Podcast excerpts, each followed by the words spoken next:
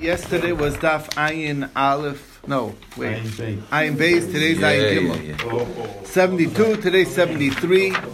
We're going to do a review of yesterday's Da'af. Get to today's. We have in mind our learning. What? There's a few things that you should know.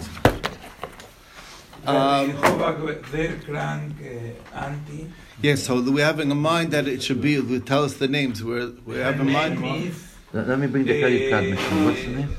Rachel Bas Basheva. Rachel Bas Basheva, Shrira Fushalema, Aviva Bas Yehudis, Adas Bas Ronya, um, Moshe Ben Hefza, Yosef Ben Minna, um, Yisrael Borg, Yisrael Borg Ben Chaya, also Rachel Fushalema. Rivka Bas Ronya. The mom, Rivka Bas Ronya. Chaya. Chaya. Chaya. Oh, Chaim, I heard. Okay. Not Chaya. Chaya. Chaya. I, have I was speaking. I was weekly. not speaking Hungarian. Quickly. I know. That's why I didn't in understand kinder, it. That's exactly why. In kindergarten, I had a teacher. Yeah. Okay. It's Chaya. It's, it's really Chaya. Cool. I called her Chaya. Chaya. Wilde Chaya, like a woman. Yeah. Wilde Chaya. She threw me away. Wilde Chaya. Yeah. Okay. Beautiful. Okay. Let's get started. Yesterday's daf again. We're doing the review of yesterday. Okay, so the question on the table that uh, the Gemara was focused on is um, we're talking about the husband um, nullifying or wiping away the vow of the of the of his wife, um, and uh, the question we wanted to know is the gerushin itself, is the divorce itself count as nothing? It's just a shtika. It's just he was being quiet, and it doesn't count as if he was uh, necessarily um, doing anything. Or is it uh, in, in, in, in another way he's actually certifying the the vow? That was the question. Um, and the nafka mina would be if he would divorce her and remarry her the same day, um, is it not too late for him to do the hafara of the vow that he had heard? That's the question. And uh, we pro- we thought we had a nice raya because it says that uh, this idea that uh, when the husband dies, it gives it over to the to the father. Is when the f- husband didn't hear it, or he heard it and it was mefer, or he heard it and it was quiet. In all of those circumstances, and then he died, and then it goes over to the father. If you're telling me that gerushin is also kishtika, gerushin is also like the same as being quiet, so why didn't it present another scenario where he divorced? The the husband divorced, heard the heard the vow and divorced her. Um, Elamai, it must be that it, the gerushin itself is a hakama.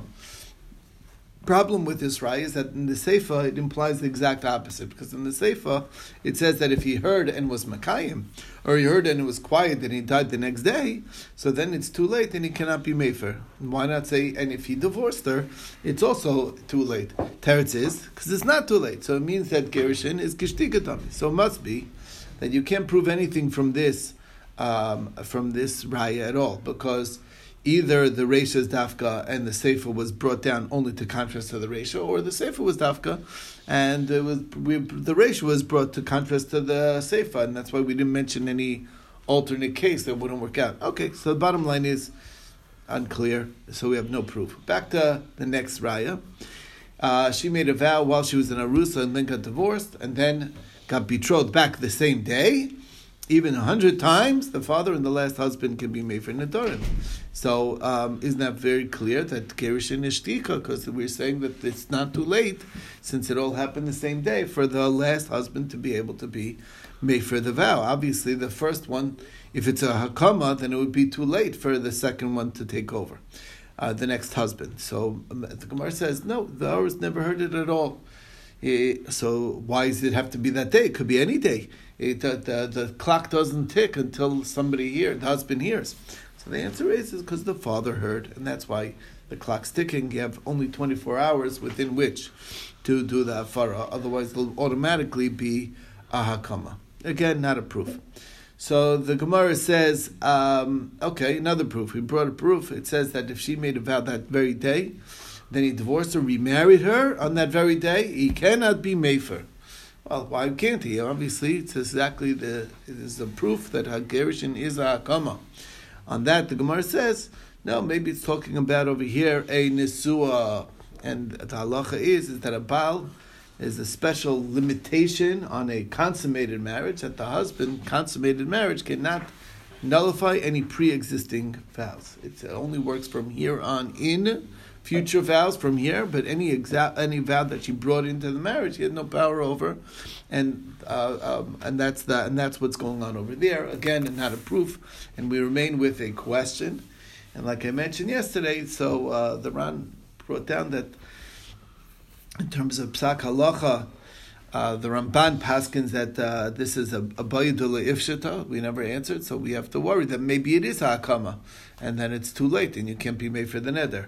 According to um, the Rashba, however, he paskins that that's, that, that that the previous Gemara of Shmuel said very clearly that it's that that it's not that it's that that gerushin itself is not a hakama, um, and uh, just because we're misupik over here doesn't mean that the Amo, they were looking for Mishnaic text, the source of a Tanaitic level, but there's an Amora that's beferish, you know, asserting that um, that after a gerushin, it's not considered a, a gerushin is a shtika, it's not a hakama, and that's the psak halacha. So it's machlokas um, rishonim. What's the psak now? Which brings us to the next mishnah. The next mishnah is talking about the methodology of Talmud Chachamim, that they they don't like leaving things. Um, so the derech Talmud Chachamim is uh, that. Uh, Right before his daughter is about to go under the marriage canopy, he tells her, any vows that you might have, um, that you took in my household, I'm wiping them away.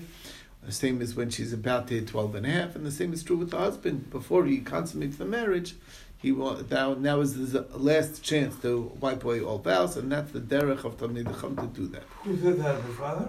The father the, and the uh, betrothed husband. Yeah. The betrothed. Once he's married, once he does an uh, uh, nisuin, he cannot work on anything in the past. So he has to do it. So he's, this is it. It's now or never. Is, do, do we do that today? Like, is that a common? No. No, no, no, no. It's not common. Because a woman, they're all bogos now to get married. We're past that stage. It's too late. For the father, at least. The husband could still do it. Yeah. Mm, yeah, we'll see. We'll see. We're going to learn about it. Coming We're in a klipa, right? Coming up, it's coming up. Okay. So, you forgot to do it, huh? the Gemara's question is, the Gemara's question is, uh, Rabbi Bar-Hama wanted to know, you can, promises you made you, next time.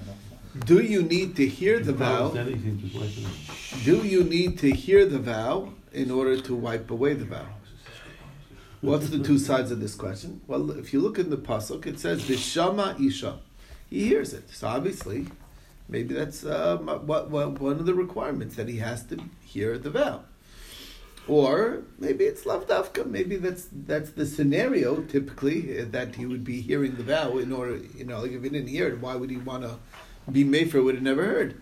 So he heard it, so now he's mefer. So that's why the scenario is that way, presented that way, but it's not, not a requirement in the process. That's the question. Okay. So Rava brought a raya. It says that it, in our Mishnah says that before she leaves, um, he says it's mufar. Now, why, now I didn't hear nothing. He's making a blanket statement. So you see that you don't need to hear. So the Gemara says not a proof. It could be that our Mishnah is talking about, well, if he when he hears, he's being mefer from now. So uh, why not? So what's the point? The chiddush is is that um, that that this is a way of bringing out the, any vow that she might make. So point being is it's not muchach, it's not clear cut that he does not need to hear.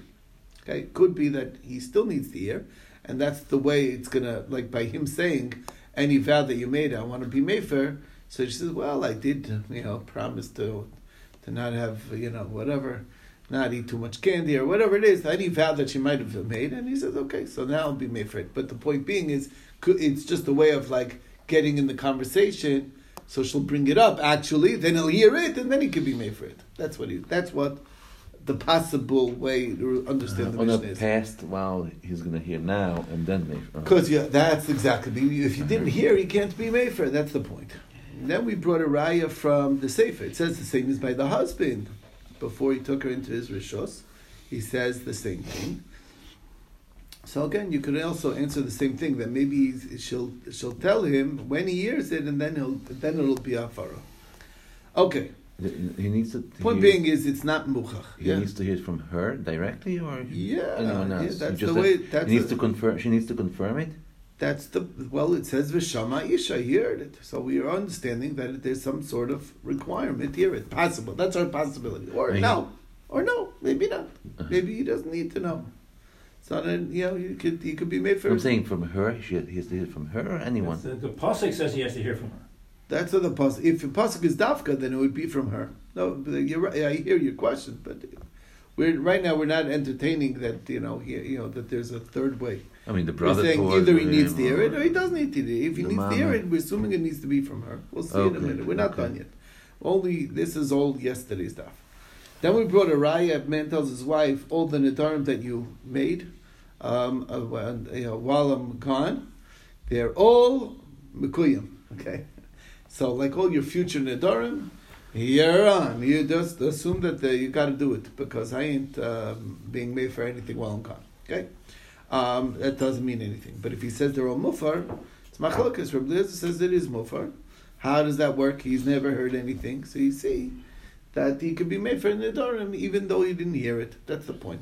And that the Gemara says, no, maybe it's, again, even there is where he, he, when he will hear it later, he's being made for it as of now. So, meaning I'm pre-expressing my will to be made for your future nedarim, that will be possible to be wiped away when I actually hear it later. So what's the point in doing it from now? The answer is, is that he's a practical man. He knows he's going to come back. He's going to be busy. He's going to hear about the, all the vows that she made while he was gone. She's like, yeah, you know, I don't know. There's like a long list, a laundry list of all the things that she, all her frustrations that she promises, I'm not going to talk to my aunt anymore. I'm not going to do this or whatever. I swore, I swore off this and everything. And um, and he's busy trying to organize his bills. And he's going to be too busy to actually say, oh, well, that one's mufar and that one's mufar. You're going to forget about it. So I'm telling you now, you know, I know I'm going to be gone. Here, it's a, it's a pre-hafara. When I hear it, then it'll kick in. Okay, that's the scenario possibility. Point being, it's still not a proof. We tried another proof. Somebody tells us he has a stand-in. All the nedarim that my wife makes while uh, from till I come back, I want you to be made for her vows. Um, and uh, you might think that works. That's why the pasuk says, "Ishi yikimenu, ishi yiferenu." It's only the husband. That's Rabbi Yoshi's shita. Rabbi Yonison says, "What are you talking about? Why would it need to be done by the husband? Everybody should be. You know, it's, it, we have a rule. Shlucha shel adam k'mosel. Why should that rule all of a sudden disappear for this? You know, everywhere else you could be a shliach, you could make a shliach. Not here. What's the pshat? So um, um, now the question is, and this is very interesting, is like even Saiv Rabbi Yonison, Saiv Rabbi Yoshia.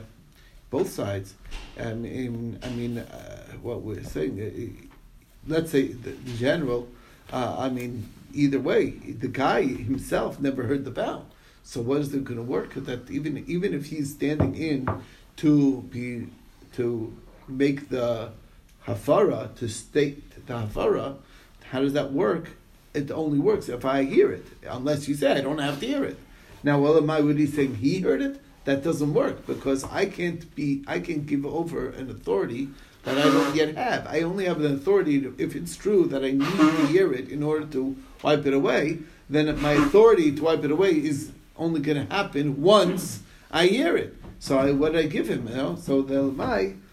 So the Gemara says same answer as we said before. It could be that he, it will take effect. He says that it's mufar. It'll take effect when he hears it. What's the point of doing it now? Let him. I don't need you to. What's he doing? The answer is like I like we said before. Maybe he's very busy, and he's not going to realize. And that's the story. Anyway, we'll stop over here. This is the review.